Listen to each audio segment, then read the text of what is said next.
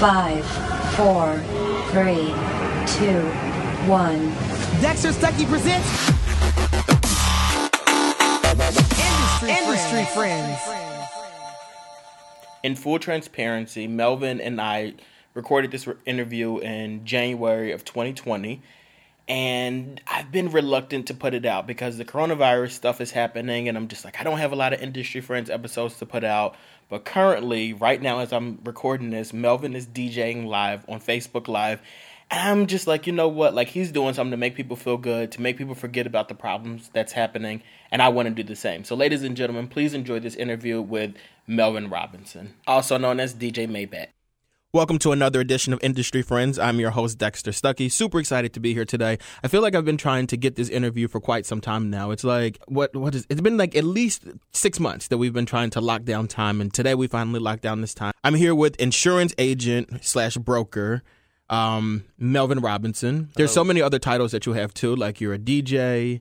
You um you work for Man Man Cave for Hair, which we're gonna get into a little bit more. But like your main thing right now is selling insurance, correct? Insurance and DJing. Yep, that's Okay. correct. Now, I start off every show with a personal story. The personal story I have from Melvin is not the fact that we went to college together, not the fact that we've been trying to get this interview done for months, but the fact that so Melvin lives in Delaware. I'm in Philadelphia, so we don't see each other that often. And a couple months ago, I was like last year, I was on the Q show. I walked out on stage. I was modeling like a, a male hair unit. So you guys know that I've had some issues with uh, my hair thinning, so I did something about it, and I got with this company, Man Cave for Hair. The very first person I saw when I walked out there was Melvin, because he's like a familiar face. I recognize, and I'm like, oh, like what is he doing here? It was so, it's weird. Uh, fast forward to maybe a couple hours later, we start talking, and you now you actually work for the company. Yes, I do. I help out uh, Brooke with her sales, like some marketing, some like business strategies. Mhm. Pretty much just helping grow the brand and just grow the image and letting men know that it's okay to change your appearance if you need to. No lie, guys. Melvin actually, and I'll post a picture of him too. Like he actually wears a unit as well. But since I've known you, like you've been bald. I don't think I knew in college. You were bald in college, right? I was balding. I started balding probably around the age of 19, 20. Yeah. So uh, between 2010 and now, I've went between the bald and hair Yeah. about four different times. Well, I, I, I know the feeling. So yeah, like from like my memory, like it's like he's always like you know like had the ball sh- the cut and everything like that. And then I remember like recently you actually started doing like the units yourself. Of course. And then like, and when I mean like doing the units, I mean like he would go swimming in them. Like he would post. He was like very vocal about it and open about it. And I think like that gives so many other people like confidence to do that as well. Yeah, that was my goal with it. It was I saw like an opportunity there to be able to reach the community in a different way. Like for Mhm. me to be able to go out and speak to people and show them be yourself, like whatever you need to do. If it's changing something, like if you want to work out, work out. If you want to change your hairstyle, change your hairstyle. That was my opportunity. Yeah. And plus, it was also for me to think because for the past four years I was just bald, and I always wonder what would I look like with hair. Again? Yeah, yeah. So I saw an opportunity. I said, "Hey, let's do it." It's crazy too because when you wear, I mean, they look so like It's lifelike. so real. And then also like when you put it on, it's like oh, The there's not much of a difference, and it just it just looks normal. the texture is absolutely amazing when it comes to it. If um if I had friends or family, they would touch the top of my head to my actual hair that was in the back, Yeah, yeah. and they couldn't tell the difference. Yeah. because like the barbers do such a great job with blending it in and having it with that same texture that unless if you were as open as I am telling people, Mhm. they have no idea. Yep. And that's that's what I like though that you were open about it. I mean, I guess uh, we can't really hide it because like if you were bald yesterday and today you have like a full head of hair, I guess you actually can't. be surprised. It took a, like a lot of people just thought I just grew my hair back, Mm-hmm. and I was like, no, you should actually like check this out, and I would show Unit, them like, yeah. hey, look, I'm jumping in the pool. I'm the pool thing I thought was crazy. yeah. Because when I had it, like I was like, I can't get no water in it. I was like, how how girls are, and I was like, oh no no, I can't get any water in there. And like that's cool. The craziest thing about it is when you're swimming, you don't feel it. So when you're under the water, you would um normally feel the actual water hitting your head, but when you Mhm. have the unit on, you don't feel it at all. So it's very very interesting when you're swimming through water. It's like is it is it still on? Did it come off? Yep. You have no idea, but it's it's secure. It's good to go. And then just moving on from that just a little bit. Uh, before we started the show, you said something because I'm like, do I call you Melvin Robinson or do I call you DJ Maybach? Like, what do I call you? and then you're like, oh, it's Melvin Robinson Jr., but you can say Melvin Robinson. Melvin Robinson. Can you explain like the conversation that we had when you said you named yourself? Yeah, so I am actually the oldest of four siblings, Mhm. and the family that I come from, when my mom was pregnant, they don't want to know if it's a boy or a girl until the baby is actually born. So my younger sister was born, and then my sister after her, we didn't know if it was going to be a boy or a girl. And at this time, I was uh, 11 years old. Mhm. So my family said, if it's a boy, we're going to name him Melvin Robinson Jr. If it's a girl, we're going to name her um, like Michaela. Okay. And I said, no, I'm the oldest son. I want to be just like you, Dad. Let's go and let's figure out like I want to be Melvin Robinson Jr. Like somebody that gets born after Ah, me yeah, yeah, yeah. shouldn't be the junior. Like it should be me. Yeah. Like I'm trying to be just like you. so we went to the court, made the change, and when my sister was born, well, of course, then we find out it's a girl and she got Michaela. So So they didn't even have to do that. No, they actually didn't need to. But the thing that was crazy is that after her came my little brother, so Right, he would have so been the one that got it. Yeah, What was your name before? Steven. Steven. Wait, so until 11 years old, your name was like Stephen Robinson? Uh, my name was Stephen Melvin Dewar when I was born Okay. because uh, I didn't take my father's last name. And then uh, when my parents got married, I became Stephen Melvin Robinson. Okay. And then at 11, I became Melvin Robinson Jr. That's actually kind of cool. It's very interesting. It's different, So- yeah. So some family members, they still call me Stephen because they just don't want to kind of change It's weird it up. because I don't see Stephen. Like, I feel like your name has to be Melvin. Like, that's what. Yeah, I- because that like that's, that's what how I know you as, yeah. So yeah, so many family members still see me. and They go, Steve. Oh no, Melvin. So like, it's a, it's an interesting thing for sure. and then as far as the DJ, and how did you get into that?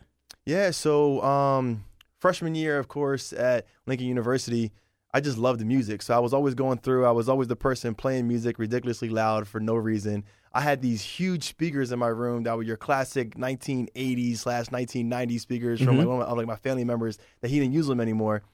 And I was always getting in trouble. You know, the RA coming around.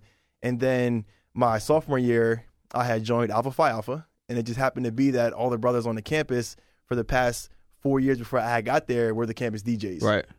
So when I crossed, they came in. They said somebody's got to pick this up. The uh, bros are getting ready to graduate the other DJs now, so somebody's got to do it. And I was already starting to learn some things here and there, so I just took the opportunity. You stepped up. Yeah, but I, I stepped up in like a different kind of light though. Like I went back home and um, I found the local radio DJs. That was DJ Big Ant, DJ Shorty T, the guys that were just like killing all the homecoming parties, like DJ Gifted Hands. And I got in really close with them and I learned the business, the ins and outs, you know, the contract side and everything from there. And I just took it as like, this is my chance to really make a name for myself in college. Mhm. And I just practiced and just grew it from there. And 10 years later, I'm still DJing still- three to four times a week. That was one of the things that I saw. Like, that I was like, because you know, like a lot of people do different things in college. Like Yeah. people like find something they want to do, they do it in college, and they master it in college, and they make their name. Like for me, like you know, I I know you were in you were in Alpha, and I knew you were a DJ. Like that was like your your reputation. That was, that's who you were. Yeah. So to see you years after college still doing DJ, and that I think that says a lot about your commitment to like the craft, and then it also says a lot about like the fact that you found something, you mastered it, and you kept it going. Yeah, so I've always had a, a um, entrepreneurial spirit. I Mhm. mean, I went to school to study business management, minored in entrepreneurship. So I knew that there had to be something out there in regards to business and entrepreneurship that I could really jump on. And college just gave me that opportunity by the aspect of like DJing because I was there, I was learning the contracts, I was working with the school. Yeah. You know, so I was seeing all like the behind the scenes. And then when the uh, big DJs came in, I got to see, you know, them being downstairs in like the little like hidden room and getting like the special treatment and everything. I was like, oh, this is beautiful. I want to see what I can end up doing with this like long term. But it was just like for me, I didn't want to go the route of finding a artist and being like their DJ. So it just kind of changed it up from there. And like as far as like when you keep it going, like what are you doing now as far as being a DJ? So now weddings, uh, baby showers. You'd be Mhm. surprised people call for baby showers because they want to DJ. Yeah. Bars, corporate events. It doesn't matter. Pretty much anything that you um, you want music at, I'm there. Then I saw recently that you DJ your family parties. Yeah, of course. D- do they pay you for it? Yeah, sometimes. Oh, okay. Some people still owe me a couple dollars. I just but- assume because when it comes to family, like anytime that I do something, it's always like you know this is like on the house. Like it's like they just don't think they're supposed to pay for anything. Yeah, that's the uh, hardest thing. But I, I mean, I enjoy it because at the family events, like they're the times when I can really try things that I normally wouldn't it out, try. yeah. like like you'll hear me mix things that I wouldn't mix somewhere else just to see what kind of response I'm going to get. Because I'm like, you're paying me a quarter of what, Yeah, or it's free. rate. So it's like you're going to hear when I'm What trying I'm out some gonna new stuff. I'm, yeah, I'm going to try it here. So That's a really good point too. Like, so one of the main reasons why I do this show is to help other people that like maybe like they want to do something or whatever, but like they don't know how to get into it or they don't know like what methods to take. And I think there's two things that you said about being a DJ that I think would really resonate and help other people out. One, you picked it up in college because it was an interest of yours. Yeah. And then two, like using those family parties or those free events to test out like, your material, which I Yeah. think it would. See, I think starting in college was probably the greatest opportunity because there's so many people from all over the country and all over the world that Yeah. are there. So what I see now is so many DJs get into it and they know one style of music. But when you go back home, that's not how it is. And if you really want to make money in the industry, you have to learn every single style. That's you have to good learn from all different parts of the country, everywhere. So by being in college, it forced me to learn the stuff from the Caribbean. It forced me to learn Jersey club music and Philly club and like Baltimore club and then the hip hop. Like I, I had to learn it, Yeah. or else y'all would have got rid of me. That's really interesting that you said that too, because like like in you you lived in Delaware, so like as far as listening to like a DJ in New York, that probably wouldn't be something that you would do or no, need to it's do. so. completely different styles, and that's the one thing that a lot of people don't pick up on is. Um, you may take your radio DJs from Philly, Baltimore, DC, New York. They all have a different style, Mhm. and even in um, like Delaware, we have a lot of different styles too. So you you have to be able to incorporate those and really be able to touch home with those people. So the thing that I found that benefited um, for me the most was hiring like a third party MC or Mhm. training someone to be the MC. So I can really focus on like the DJ side and then have somebody come in from the MC side that they can just keep the crowd involvement going and really capitalize because I know from North Jersey and like New York, they're used to that. Right, right. So in Philly and um, like Delaware, it's not as big where somebody's every song talking, Talking, yeah. dropping a track. It just like didn't happen that way. So I would just bring somebody in and just let them do it, and I can That's just focus cool. on the music, and it just worked. I like that. And then final DJ question because I'm really interested in getting to this insurance stuff. Yeah. Um, how did you come up with the, the name DJ Maybach? So that was actually my line name for the fraternity. Okay. So when I crossed Fall 08, uh, they actually named me Maybach, and it was actually a uh, perfect timing because that's when Maybach music was really Mhm. blowing up. So it just really fit. So every place that I went, it kind of got me in some doors because people weren't sure as like Is he- I- is he yeah, affiliated is he or- yeah. or not? So I just always made sure that I just didn't bring it up. Like if they didn't ask the question, I was just like, "Hey, I'm in the door now. I'm That's just here cool. to rock the event." I liked it. Now, as far as being an insurance agent slash broker, yeah. is there a difference with title wise? Like, 'cause So- I know some people say broker, some people say insurance. Is- Is it the same thing, or is it like? So your broker is usually generally somebody that uh, they outsource the business to multiple different avenues or like uh, um like companies. Where your Mhm. agent's usually like one company, like a State Farm agent writes for State Farm. okay, Um, so for me, like I'm a broker. I wrote for, I write for numerous different companies. So like one customer comes to me, you pretty much stay my customer because let's say if you don't like the price with company A, I have 15 other companies that I can check their pricing and see if it's going to be, be like the best for you. now are you doing like life insurance or like? Yeah. So I do life, auto, home, and small commercial. Okay.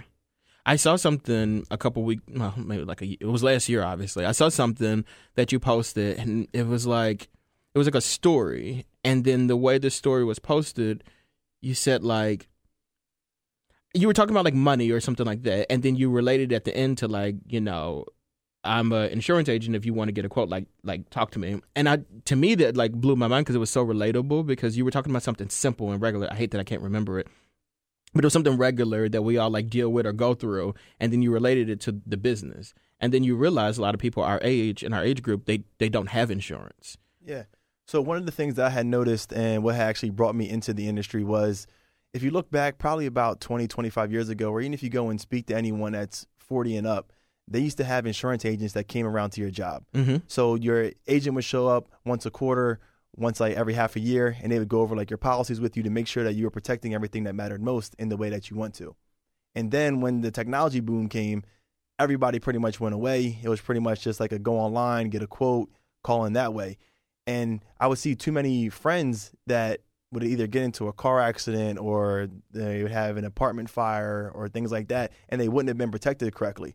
So instead of trying to figure it all out and just calling somebody, I said, hey, maybe if I learn this and take that responsibility and put it on my shoulders, I can be the guy that everybody comes to. Mm-hmm. So if you have any questions in regards to your auto, I have the answers. The home, I have the answers. The life insurance, I have the answers. Because nobody had that one person to go to, and I said, "Hey, let, i want like, to take yeah, so basically it. it's the same thing with DJ. correct, like you found that that void and you're like i'm gonna fill it exactly, it's needed. in undergrad what was your uh degree in uh, business management. Okay, so this is basically Yes, it. yeah, It makes sense. Like it. it big time. no, is this what you wanted to do? Like, did you think that you would be doing No, something? I don't think I've ever met an insurance agent that said that they knew when they were growing They were up they were gonna- going to be an insurance yeah. agent.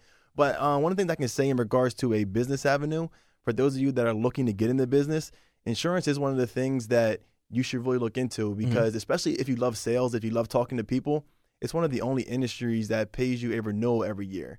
So what um what I mean by that is if you're really looking to set up your money long term, this is one of the opportunities because if you keep that customer for life, you get paid from that customer for life. Okay. So every single year, you constantly get paid. So you just keep growing your book of business, and you constantly get paid off of that, which is huge. Yeah, 'Cause yeah. Like most sales jobs, you sell something once It's done. and it's done. But as long as I take care of you, I get, I get paid year after year after year. Which makes sense because if you sell somebody, let's say life insurance, Yeah. and then that person has a car and they come to you with their car, Correct. and they have kids, and then like the kids need cars or they buy a home, then they have like renter's so insurance. that's what I started to notice. I started to notice what is going to be the most beneficial for me and my family long term.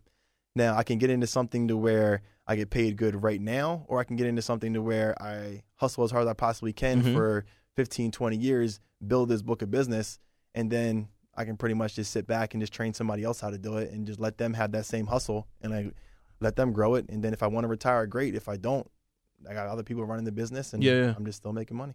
Now, when you first decide, okay, I'm going to go, I'm going to be in into insurance, and I'm going to fill this void that I see is missing.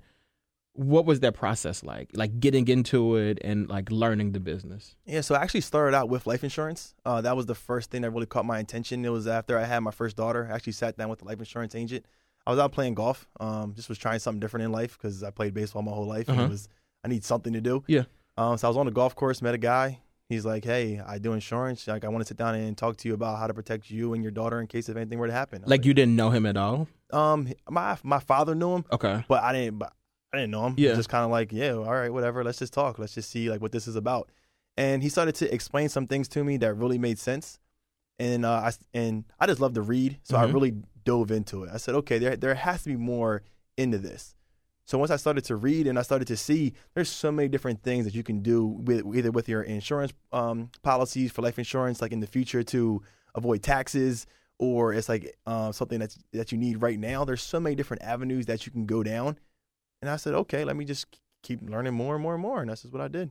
And when you say there's a lot to read, is there are there like specific books you would recommend, or is it just like Not necessarily. Um, life insurance, there's a test. So you have to take a, a test for your life insurance, for property and casualty, which is home and auto. Mhm. You have to take a test for each one, and they pretty much give you the study material.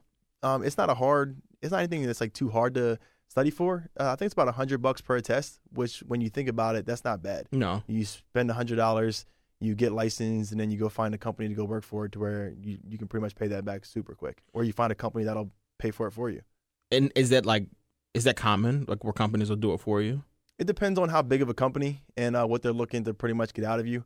Um, and like what I mean by that is, for the bigger companies, they want somebody that's going to come in with their license already Mhm. because then you have some kind of understanding. They see that they see that like you're bought into the industry and that you're not just going to come in work here for six months and then leave.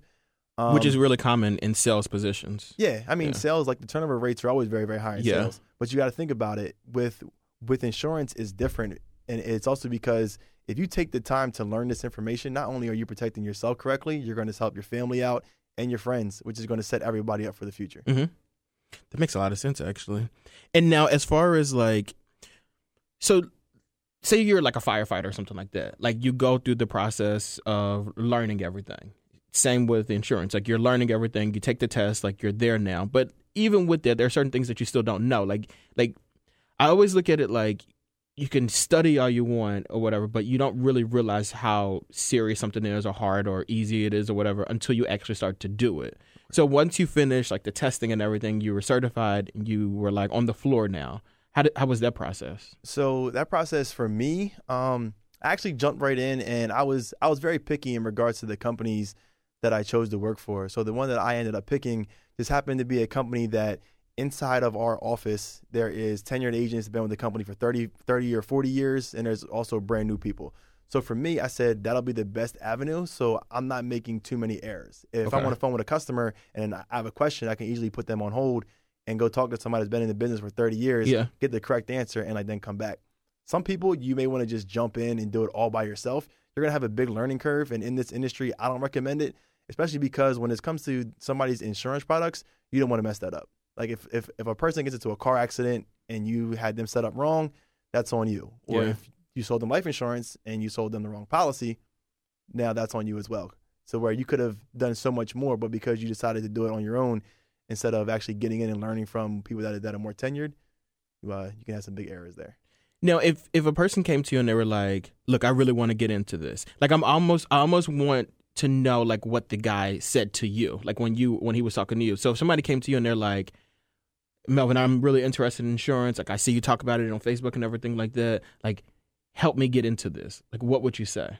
Yeah, I would ask them to come and shadow me for the day. Uh, for me, the difference was I'm all about leaving a legacy for my family. Mm-hmm. So, being the oldest of four siblings, I take that responsibility very, very high. Everything that I do, I want to make sure that my siblings coming up behind me can't say, oh, well, only Melvin didn't do this, so I don't have to do it. So, every last thing, whether it's college, sports, like work, I want them to look at me and not have me as an excuse. Okay. So with that, and I saw the, I saw this one opportunity. I said, okay, um, this is a place that my family doesn't know too much about it. You Mhm. know, like the average person is not growing up talking to their mom and dad about how to set up a car insurance policy when you're 16 years old. Yeah. That's going to have you paying cheaper insurance in the future.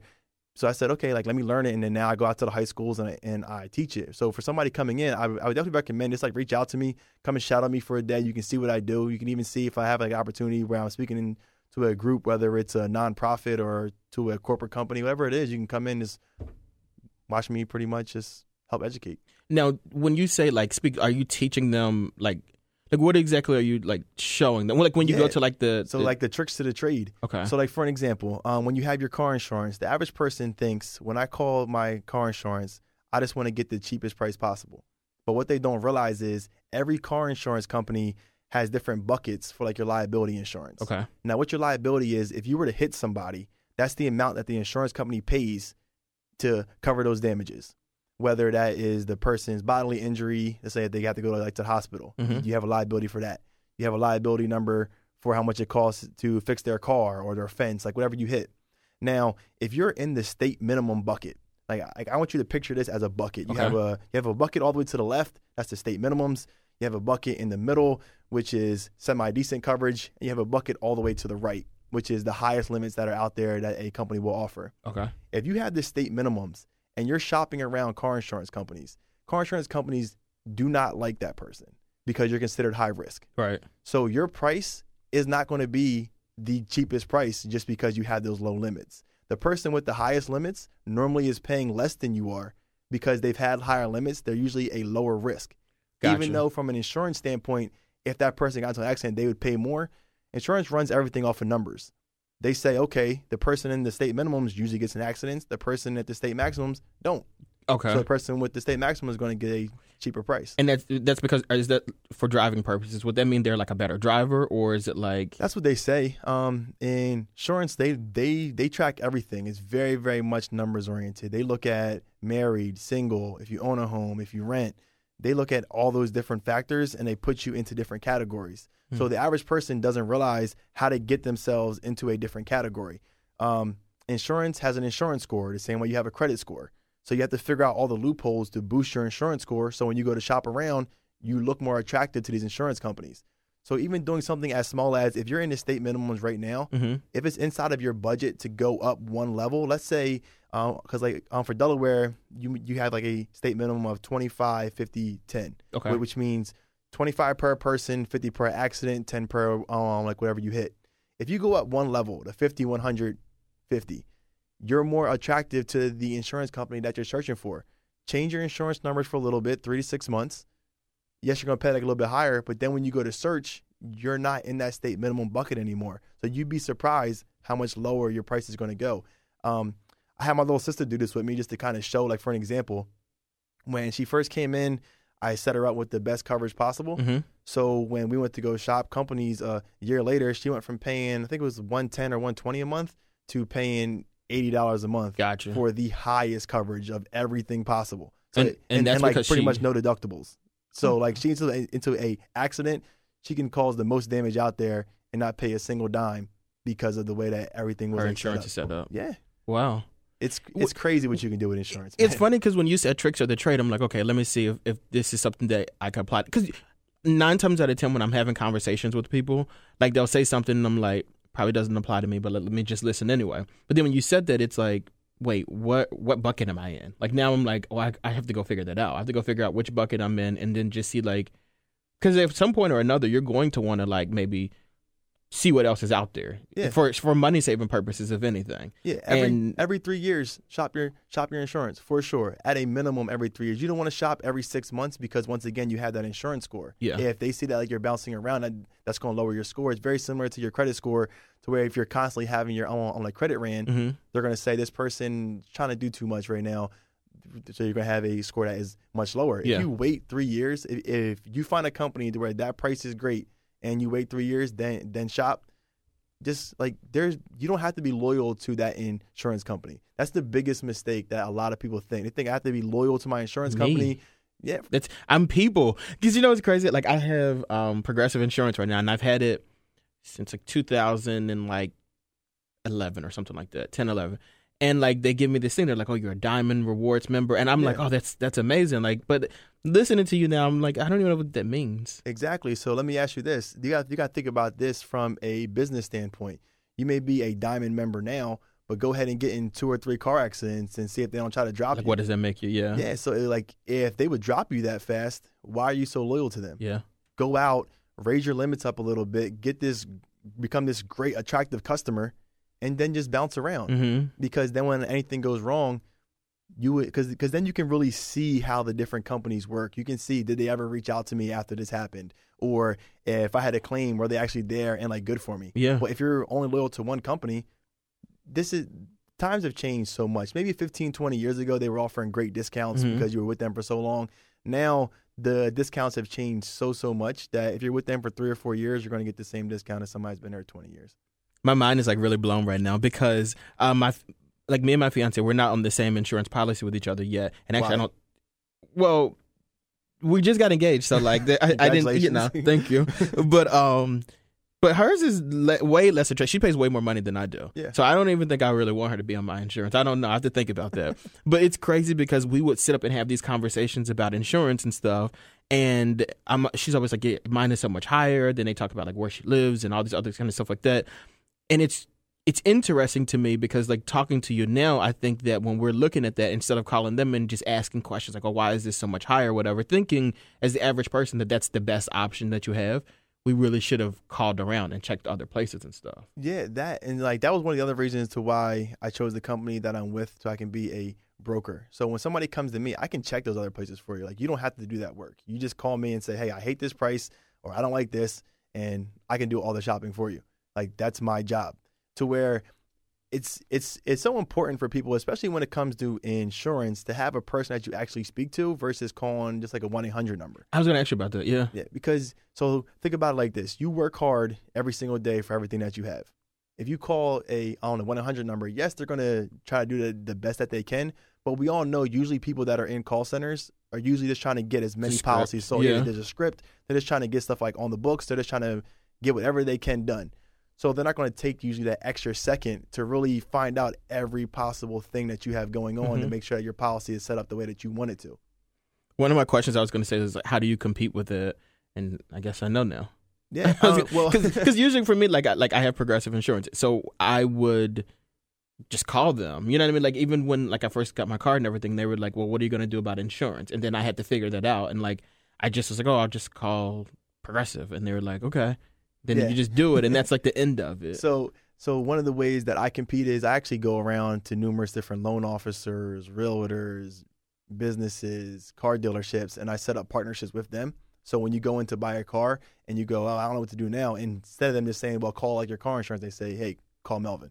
So even if you have somebody else, Oh, they'll say, okay. hey, call Melvin, see if he can shop your price, and he, if he can find you something better, fantastic. And that, that's how I compete. No lie, it's funny that you said call Melvin. It's because when this happens again with my fiance and she talks about like, oh, the insurance is crazy, I'm like, just call Melvin. Exactly. yeah, And then also like I always recommend if you guys like just like sit down, look at the pricing, like just even if you have to call, call them and see how much it'll be a, of a difference to have you guys on the same policy hmm because you guys may be paying a lot more on two separate policies versus what you would even if she has a terrible driving record. Well, it's not bad. It's just she. I don't have any accidents. She has an accident on hers, and like her insurance is a little bit higher, like than mine is. Yeah. So Yes, there, there's just so many different things that go into it that you can't always look at. That it it could also be that she hasn't shopped her coverage in a very long time, Which sure- she yeah. could be overpaying because she's never changed companies. So you'd be surprised if you just call and say, "Hey, can you guys give me a I'm like re-rate on my current price?"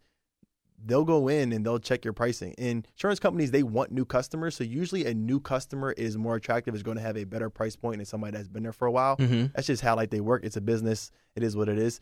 But if you call around, shop, or just contact me, I'll get it done for you. and you said re-rate. Is that like an industry term that you guys use? Yeah, it's it's called a re-rating. It's um, but like those are one of the things that if you say something like that, like on the phone, the person's going to usually like perk up and be like, "Oh, yeah. this person may know what they're talking about," so they're going to kind of dive a- in like as little soon bit as you more. said it, Yeah. it, it like it clicked to me. I'm like, is that something that you should like know? And I'm like, okay. Yeah, just say re-rate. Hey, can you guys re-rate my policy? And they'll go, yeah, okay. Because so in insurance companies, they're so numbers driven.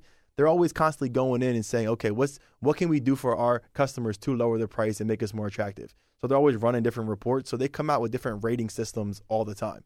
So they may have introduced a brand new rating system last month, and they're not going to call every single customer and say, hey, Mhm. we have a brand new rating system. Do you want to see if I can get your price cheaper? No, they're going Because to it would be a little unnecessary to exactly. do that. Yeah. So they're gonna wait for you to call in, and then when you call in, they'll just re-rate it for They'll do you. and go, you. Hey, look, you just saved three hundred dollars by calling in.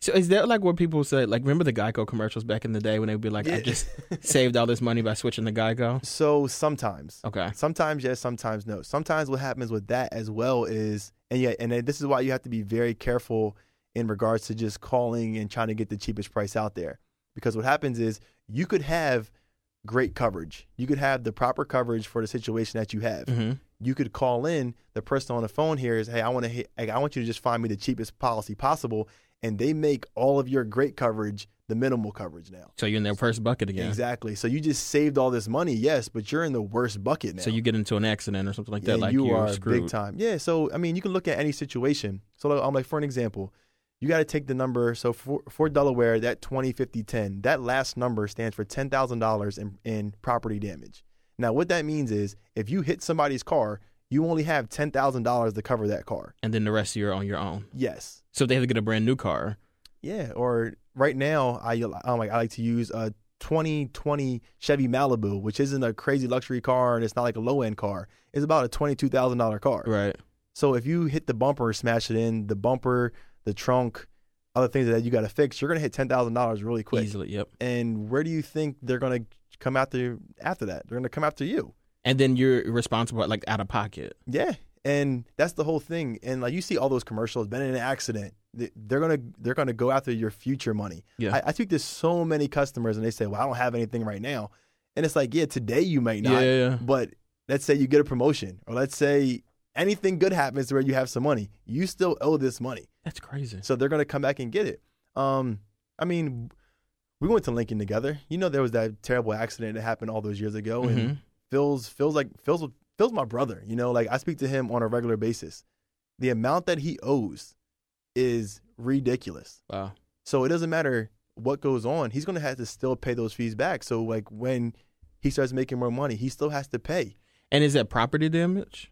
Like, property damage. There's so many different other things Okay. that that are involved in it. But one of the things is you can set up your insurance policy to help cover all those things. Got it. Okay. So to like no, so no no matter what happened, if somebody's in the hospital for an extended time, your policy can be set up that all that stuff is pretty much paid for, and that is a complete game changer. One for you for stress, because if you're thinking about it, you get into a car accident, you don't, you don't have to have to think about this for like the rest of your life. Yeah. But If unfortunately, you don't know, like exactly, that's what happened. Wow. Yeah. Um, it's it's interesting that you said that because I was really curious about like 'cause when you mentioned the hacks and like or whatever, like one of the things that I've noticed um is that like when people pass or like when it's like when they're younger specifically and they pass away and it's like it's unexpected, there doesn't always seem to be any type of like preparation for it as far as like a life insurance policy. And It's the good it's stuff. Life insurance is the good stuff. it's even with people who are older too but i've noticed that a lot that people are like trying to find like, other ways to pay for like funerals and stuff, which I know that if you have a life insurance policy, like you can have that built into it. It'll take care of that for you. How do you educate people on that? So with that, it's more of a just asking as many questions to really understand what this person's concern is for the future. So some people out there, um, if they were to pass, you know, you got the people that are just kind of like, I don't care what my family does. You know, that's on them to figure it out. Mm-hmm. Then you have other people that are very, very much concerned, and you know, they want to know the exact burial place. They want to like they know their coffin. They know exactly every single price point to what they want done. And I really just sit down and try to figure out those things. But there's a lot of there's there's a lot of times out there to where people don't realize you can purchase life insurance on someone once they're 15 days old. Mm-hmm. And this is a time in your life when you're in the best health. Most people are thinking, I'm not trying to purchase life insurance on a kid. Like, why would I do that? Because everybody's thinking, okay, I, I'm going to die when I'm 80, 90 years old. That's fantastic. But you can also purchase this policy so that it's paid off in 10 years, Mhm. 20 years, 30 years, to where this kid never has to pay for this policy again. And it's the cheapest that the policy is ever going to be. And and that's okay, right? To do that. Yes. The reason I asked that is because so this is one of those things that like I'm really focused on in 2020 is like to have conversations with people and say things that I've kind of been like embarrassed about or scared to talk about or whatever. And life insurance is one of those things because so my parents when they were younger, they had a baby and the baby passed away like early. Yeah. And after that, like with the rest of us, they put like life insurance policies on all of us. So like throughout life, I've always known that I had life insurance because like my parents would tell me like this is what you have and all this stuff. Of course. But then when I got older, like I realized like I don't have my own like life insurance policy, and I always thought it was like a bad thing for me. Like, oh, I don't have it. I don't know anything about that, but I know that they have it. Yeah. Like I know they have it on me, so like I always think like, oh, I'm okay. Like I'm I'm cool because I have that. But like on my own, like I've never like did anything with it. So every situation is different. Um, one of the reasons that I'm a huge believer in purchasing life insurance on a child is for those reasons that if, God forbid, your child does pass away, um, two things can happen. One, you can pay for the funeral without having to worry about it. But the second one is the big one. You don't know where you're going to be mentally during this time. Mm-hmm. You may need to take off work. Most jobs only give you five days off when you have somebody pass, Right. which is ridiculous. Yeah. Like, who are you to tell me five days is enough for me to Process come back grief and then and- yeah. then and then be back here working? If you have life insurance, you can take that time because you're not worrying about paying the bills because you have that money sitting there. Like this money is untaxed. Right. Other people don't get. If you have a policy that's good for 25,000, 50,000, that's a check that comes to you untaxed. You're not paying the government back. You're not doing this. You're not doing that. It's a check with your name on it to do whatever you want to do with it. Nobody's questioning it. So if you want to take a vacation, you can do it. And it's and even as far as how much money you spend, it's so minimal compared to how much the policy is worth when it's on a child. Right. Now, for an example, um, I just set up one for a friend just, just to give you a breakdown. Um, the amount of money that this person would have paid into this policy versus what it pays out, even if they have it paid off in 20 years, which is the option that like they had to, um, um, chose. There's so many different options to like go along with. Mhm. Everybody's situation is different. But in the 20 years when this is paid off, the amount that the policy is good for is 10 times the amount that they would have paid into it. Okay. So you can try to save money to the side. Some people say, "Oh no, I, I wouldn't do that. I'll just save the money to uh, on my to the side." In a shoebox. Yeah, and it's like and it's like what Yeah. ten times the amount. So like, I- let's say that I just you- had an argument with a friend about that the Yeah. other day because he's like, you know, I don't trust the banks. I don't do this, that, and the third. But I'm like, you know, if something were to happen to you, like nobody's looking through a shoebox to find like money to take care of you. Like Yeah. we don't, people wouldn't know what to do. Yeah, and even if if if you're somebody out there that follows finances, you'll see that over eighty percent of the U.S. economy right now does not have a thousand dollars to their name. So everybody that, that that thinks that oh yeah I'm gonna put money in a shoebox, the reality is the majority of us don't save money in in the proper way. So that shoebox is to have what three thousand dollars in it if you're lucky. And what is that really to do for your family for that grieving time, or as far as just trying to bury you? I mean, if you want to get cremated, that's to cost a couple thousand dollars. If you want to have actual funeral, that's to cost even more. So just get the policy. It's super cheap. If you use it, fantastic.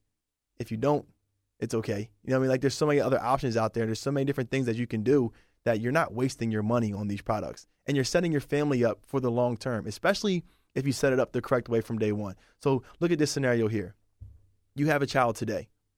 You purchase life insurance on this child and you're going to pay on this policy only for 20 years. Now your child is 20 years old with a life insurance policy that's good for their kids or for their generations after that. Mm-hmm. To where now, if they purchase a policy on themselves, it's just an added benefit. It's there. There's nothing negative that comes out of that. All it, all it's doing is leaving more money to the person that's coming after them. Wow. That and and that's generational wealth. There's so many times that I have customers that come in that are ridiculously wealthy, and they're purchasing life insurance policies not for them. They're they're buying it on their kids, on their grandkids, because when it's paid off, now that kid doesn't have to worry about purchasing a small policy for like their funeral expenses. They can just worry about purchasing a policy that covers their debt right then and there, and it's a game changer. I, I I've I've seen it. My mind is really blown right now because, like, currently, like on social media and stuff like that, the one thing I see a lot of people talk about is generational wealth and how I'm trying to build generational wealth. I mean, and it's it's cool. Like, I like the idea of it. I just think it's a little difficult to do, but it's it's insane because when you just mentioned how like a simple life insurance policy really does and could be generational wealth for you, like it's like it's foolproof almost. Because a lot of people will say it, and now I'm going to start challenging people when they're like, I, when they're like, I'm going to build generational wealth. I'm going to say how. And then if they don't see a life insurance life insurance policy, I'm gonna say call Melvin. Yeah, I, man, I appreciate that. Like, you have no idea, but it's just like one of those things that people don't realize how inexpensive it is. Um, like, and that's number one that they don't realize how cheap it is. But then they also think, you know, what is this money going to be like? How how am I benefiting from it? So one of the other good things is most of the life insurance policies now have this thing called a living benefit rider Okay. or a so like on what happens is let's say you're um you have this life insurance policy you took one out even if it's for like a small amount 50,000 100,000 and god forbid you have terminal illness that comes up Mhm. to where you only have 6 months to live you can take that money and use it for yourself up to a certain percentage and live the life that you wanted to during that time I was gonna say do like a little bucket list thing. Yeah, you can actually do that, but most people don't think about that. they think that that money's only for the people that come after them. And It's like no, like if you unfortunately find out that you're sick, because most of us, like the reality is, we're we're probably gonna live till we're 70, 80, 90 years old. Like medicine has changed, everything has changed. Mhm. But if you do get sick, you can now do what you wanted to do without worrying about it. You can Yeah. whether it's paying for your hospice, whether it's paying for like medical bills, everything like that. You can do that, and you can take a crazy vacation. You can do whatever you want because they're not asking you what you're doing with your money. Right, right. Like you've been paying into this policy, they're gonna just give it to you. Okay. You, maybe you should write a book because I'm like because I'm I'm, I'm sitting here I'm like I have so many more questions but you know like I'm like this is like the information we have is like is amazing but it's it's so much stuff that I I guess I just realized that I didn't know Yeah. or like I didn't really think much about and like just listening to you talk about certain things it's just like damn like this is this just true and that's true too and it's like it's very relatable as well. Yeah, so that's one of the things that I can definitely say um, to kind of change it up a little bit. Um, by going to college, I know it's it's an opportunity that some people think about. Should I do it? Should I not? Mm-hmm. For me, I was always very quiet, and which like most people don't believe because you know I'm I was a campus DJ. I Mhm. played baseball. I was in a frat. I was doing everything. I'm always out in the public, but outside of that, I'm very much to myself. Mhm. And it actually took for one of my older brothers to actually like sit down and talk to me and say, when you talk, people listen. Yeah. So if people are listening, find something good to talk about that can actually benefit everybody and just study it. And I said, okay, like what's going to be that thing? And for me, I feel as though it's the insurance field. You know, it's like the, the um, leadership field. It's that one thing that most people don't think about. But if I can educate and change the way that it's like marketed to everybody, then that then maybe that's the place that I can make my biggest impact on absolutely everyone behind me. Because it is sad to say, but if if you have the life insurance policies set up the correct way, think about how much of financial stress the majority of people that are in your family have. Mm-hmm. But all because of one person in the family had their policies set up correctly. And yes, it was an untimely thing that happened to where like they passed It is unfortunate but yeah. but everybody's now taken care of. Like everything that they wanted to do, whether if it was open up a businesses or go to school, they can now have that opportunity all because you decided to take on that responsibility and have a small life insurance policy. So it could be like the rich uncle they talk about in the movies all the time. Yeah. And they're like, oh, my rich uncle just died and they left me all this money. Yeah, but but like most people don't don't realize even a small policy that's good for 50 or a 100,000, that's a lot of money. It's 50 or 100,000 people didn't have before. Exactly. It's and like that's a lot of money, and I mean, so like I always sit down with, with um like clients, and I want to try to figure out what is going to be in their budget, of course, because like the reality is, some people are very very well off. Mm-hmm. Some people live paycheck to paycheck. Mm-hmm. But if you can set something up to where it's inside of their budget, something is definitely better than nothing. That's true. Now, at this part of the show, I always ask my guests, like, what do they see happening next for them? One thing I do know that's happening next for you is that you're being inducted into the Lincoln University Hall of Fame for Yeah. baseball. Oh yeah, Congratulations Thank on you. that. Appreciate that. Um, anything else coming up for you? Um, so for me, it's just more so about uh continuing to be a father. I have two little girls, so like leaving this legacy for them is is huge. But it's going to be mainly just constantly putting out more and more content in a different way that helps gain customers and uh, potential clients' uh, attention. So as far as like what's next, it's it's like really going to be just the continued uplift, nonstop. It's going to be just everything leadership, everything insurance, showing everybody here's how I'm doing it. Here's what here's what you can do, and being upfront and honest about it. There's like if it's using numbers, if people want to know actual numbers, Mhm. I can give them actual numbers. If you want to know how to change your thirty thousand dollar a year um, salary uh, around and, and it's something like more beneficial, I'm doing everything possible to get there. Makes sense. Okay. And then lastly, I just want to know like what your puzzle piece is. So basically on every show I ask like the guest like what is like your puzzle piece? Like what's that lasting moment or or that lasting like word or phrase that you want people to to to hear or think about when they hear your interview? Um what would your puzzle piece be? my puzzle piece is going to be protection. So tying it back into um, the fraternity and how I got the name on the Maybach, my Mhm. alias is the protector. So I've I've always been the person that figured out the ways to protect everybody that is there. Okay. So that's going to be my puzzle piece is teaching people how to protect the things, whether it's the people or the belongings that matter most to them, and it's going to be by It's so funny because I wrote down uh, "fill the void" because I feel like that's like what you've been doing like a lot, and I think even saying like the protector kind of falls into that as well. Like Big you, time. you're you're taking care of other people, and you're seeing there's an opportunity, and you're taking advantage of that opportunity to benefit other people and yourself. Yeah, it's huge. I mean, everybody should have a team. I mean, that's one of the of the key things. If you watch generations, that they change from time to time to time. Whether if you go back to the silent generation or the baby boomers to like Generation X, there wasn't there like there was a team aspect back to the silent and like baby boomers. Then it went away for um a Generation X. And they became very independent. Mhm. Now with the millennials and everyone coming up next, that team aspect is coming back. So whether it's going to be you having the podcast and me just coming in teaching my one portion, that like that team is going to become so strong because we all are in our one avenue and we're all coming together and just building it that way. Um, last thing I want to say before I let you go is that you said something that like it really like sticks out to me a lot too, and I think it's true when you said that when you speak, people like listen to it. And the reason I said that is because like usually when I do these episodes, it's it's for other people because I want people to, to listen to it and, and find something to benefit them.